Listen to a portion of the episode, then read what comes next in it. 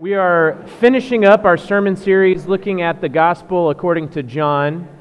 Uh, and in fact, last week, uh, the end of chapter twenty, uh, the Apostle John writes, there are so many things that Jesus did and said. We couldn't record them all, but these things we have written so that you would believe that Jesus is the Christ, the Son of God, and that by believing in him, you would have new life in his name.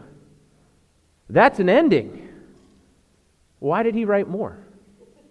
What's the purpose of John's epilogue?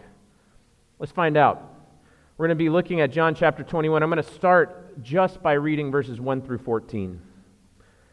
After this, Jesus revealed himself again to the disciples by the Sea of Tiberias, and he revealed himself in this way.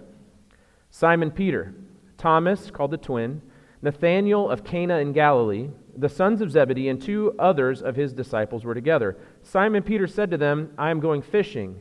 They said to him, we'll go with you. They went out and got into the boat, but that night they caught nothing. Just as day was breaking, Jesus stood on the shore, yet the disciples did not know that it was Jesus. Jesus said to them, children, do you have any fish? They answered him, no. He said to them, cast the net on the right side of the boat and you will find some. So they cast it, and now they were not able to haul it in because of the quantity of fish. That disciple whom Jesus loved therefore said to Peter, it is the Lord. When Simon Peter heard that it was the Lord, he put on his outer garment, for he was stripped for work, and threw himself into the sea. The other disciples came in the boat, dragging the net full of fish, for they were not far from land, about a hundred yards off. When they got out on land, they saw a charcoal fire in place, with fish laid out on it and bread. Jesus said to them, bring some of the fish that you have just caught. So Simon Peter went aboard and hauled the net ashore full of large fish, one hundred fifty-three of them. And although there were so many, the net was not torn. Jesus said to them, come and have breakfast. Now none of the disciples dared ask him, who are you? They knew it was the Lord. Jesus came and took the bread and gave it to them, and so with the fish. This was now the third time that Jesus was revealed to the disciples after he was raised from the dead. This is the word of the Lord. Thanks be to God. Please join me as I pray for us this morning. Oh God, as we come to your word this morning, we hear this story about Jesus and his disciples, and it seems so simple. And that means it's easy for us to tune out, to dismiss this passage. And so that I, I ask that you would send your Spirit to us. Help us to sense you speaking to us through these words. I pray that my words fall to the floor and only your words remain. And I pray this in the mighty name of your Son, Jesus. Amen. The muskie is, according to sport fishermen, one of the hardest fish to catch. In fact, its nickname is the fish of ten thousand casts, meaning you can cast ten thousand times, you're still not going to catch one. It is a strong fish. It's speedy. It is silvery black, has tons of teeth. It kind of looks like a pike, if you know fish. Uh, if you don't, just imagine a torpedo with a smile. They are the prize fish in Canada, where Nicole's dad and I used to go fishing every summer. And for the first three or four years that we went, no bites. Three or four thousand casts at least, until one day uh, I cast out about two hundred feet from the boat. And as I was reeling in, I thought I hooked a log. Couldn't move anything. And so we began to move the boat towards where my lure was buried underwater, when all of a sudden that log started to move. And it started to swim right at the boat. And so I was reeling as fast as I could to make sure that the, the line didn't break. And about one hundred feet from the boat, Nicole's dad goes, it's a muskie! And I panicked.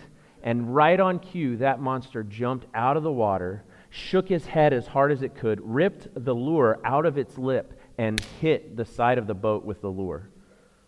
I mean, I have an adrenaline rush just telling you this story. Uh, and then it disappeared. It was amazing. And for the rest of that trip, and for the next two trips, I tried to recreate that exact experience. We went to that same little cove. I made sure I had the exact same color of lure, the same pattern. I was casting in the same direction. I was trying to reel quickly and then slowly, trying to lure this fish back out. Then we'd change directions and go from the other side and try to get the exact same thing to happen. But fishing is like almost everything else in life, and that is, it is hard, if not impossible, to recreate an amazing experience. And that's exactly what John wants to address in his epilogue.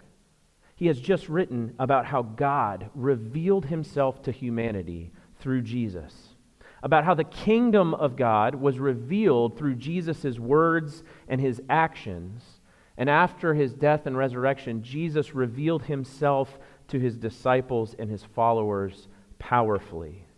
And if we're reading those twenty chapters correctly, we should be saying, what about me?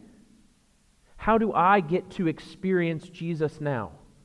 How does Jesus continue to reveal himself to his people? That's the question John answers in this epilogue.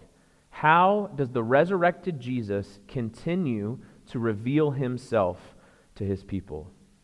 And the first part of his answer, John uses two analogies. Two stories that John records in which Jesus explains a little bit about his process of revelation, right? And these two illustrations are fishing, conveniently, for the first illustration, right?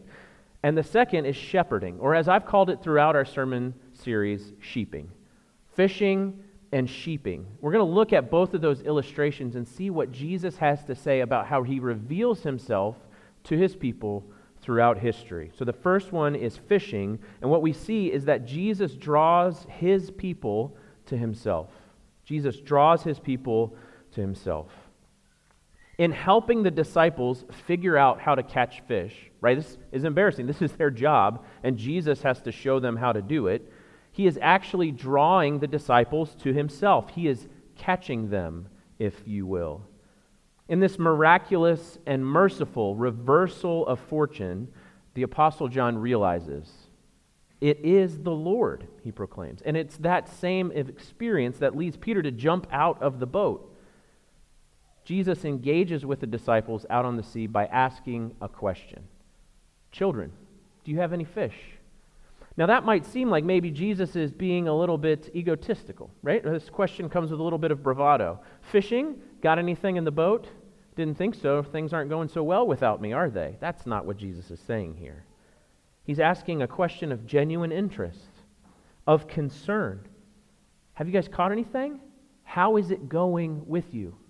He is really asking them. And then he engages with their need. He draws them to himself, right? He's not coming down on them hard. Guys, why are you fishing? Come back to me, you idiots. He is simply, lovingly meeting them where they're at, experiencing their need and engaging with it. He's speaking to their hearts. This is how Jesus reveals himself now, personally engaging through his word. The author of the book of Hebrews tells us in Hebrews chapter four, verse twelve, that the word of God is living and active, sharper than any double-edged sword, dividing soul from spirit, joint from marrow, able to judge the thoughts and intentions of the heart. The Word of God does all of that. So when you read your Bible prayerfully, when you engage and discuss the Word with other believers faithfully, when you sit and hear the Word of God preached, the Spirit of God makes His words, especially the words and work of Jesus, powerful and personal, drawing you to Jesus. But in this story, the fish themselves are actually the lesson, right? So many fish are gathered into the nets. They remember the exact number, one fifty-three, a little bit of a brag by the Apostle John there. But the net doesn't break. Jesus and then invites the disciples to bring some of the fish they've caught to breakfast, but there's already fish on the fire for breakfast. What is Jesus doing here? Most scholars believe that John uses this story, this situation, as an allegory, meaning the things in the story represent something else. And so what we see here is that Jesus is inviting those that he's already caught to catch others and bring them into an encounter to a meal with him. Jesus catches the disciples, and then as he promised for the beginning of the gospel, he makes them fishers of men. All who follow Jesus who have been caught by Jesus are invited to catch others, to bring others to Jesus. So let me ask you this question. Who are you drawing to Jesus? How are you drawing others to Jesus? Now, before you get uh, dismissive or uncomfortable or defensive, notice that the method of catching in this passage isn't an argument. There is no anger involved. It's not a soundly constructed theological discussion with well-reasoned points. It's genuine curiosity. It's meeting fishermen in the middle of their work. It's care and concern. It's meeting the needs of others. That's how Jesus catches us right where we're at, incarnationally, right? Not just an engagement with the mind or the heart. Jesus wants the whole fish.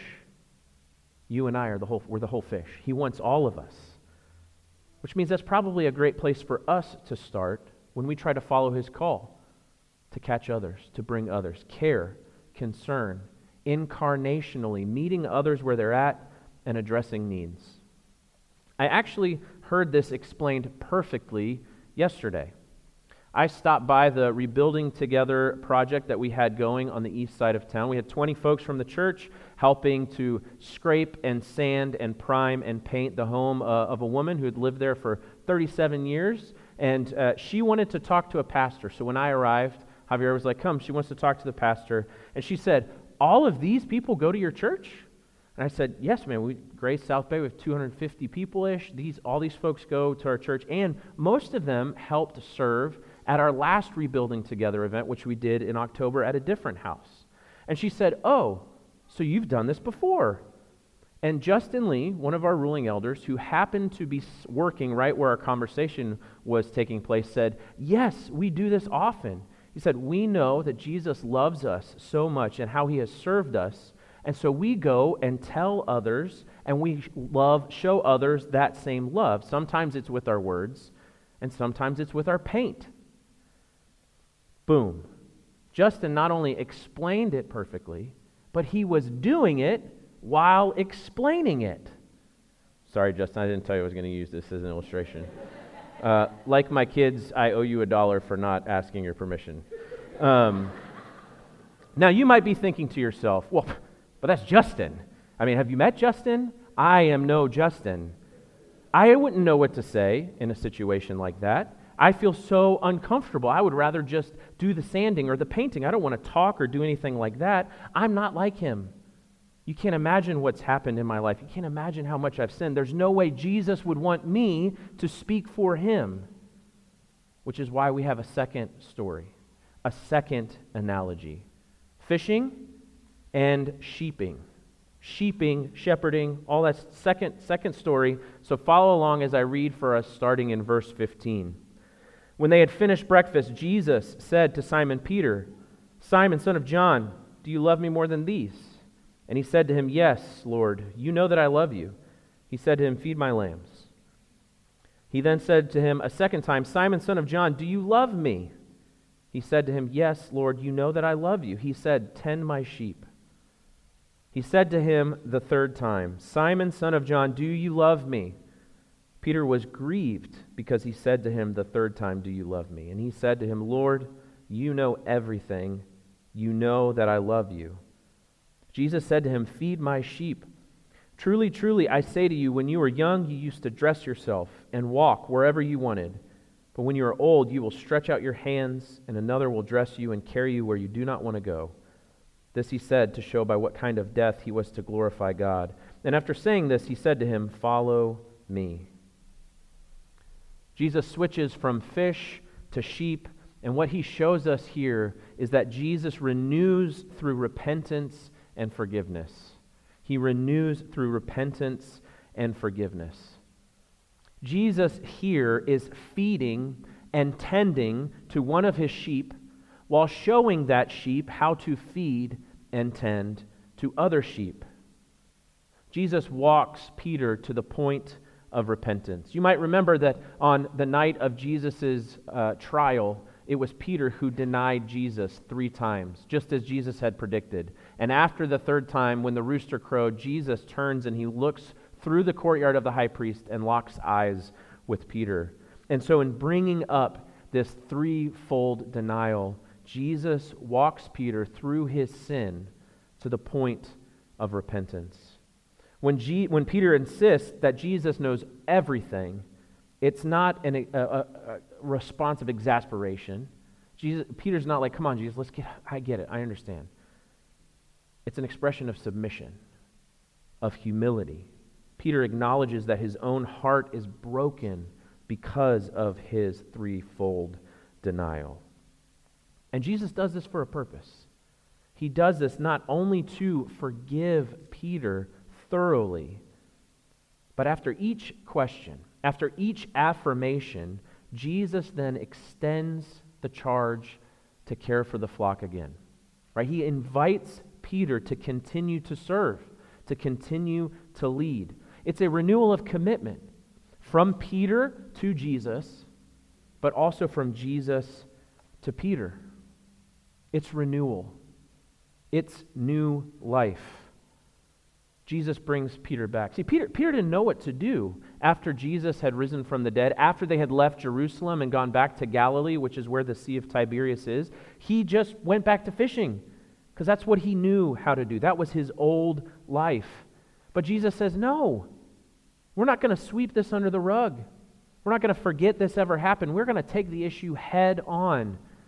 Peter, experience my forgiveness. Let me renew you. But it comes through repentance. It comes through confession, an acknowledgement of our own sin. And very, very few of us, myself included, like being confronted by our own sin, especially by the person whom we sinned against. Facing sin is intimidating. It's embarrassing. It can be shameful. It can be scary. But this situation reminds me of the words from the uh, Switchfoot song from the early two thousands. You might remember it. I don't know if you do, but I did. The bridge goes, maybe redemption has stories to tell. Maybe forgiveness is right where you fell. Where are you going to go? Salvation is here. Jesus reveals himself to his people through mercy, through confession, through forgiveness. That's why repentance is so important. That's why we do it every week in the service. Not so that we can all check it off the list and say, great, now we don't have to think about our sin until nine twenty next Sunday.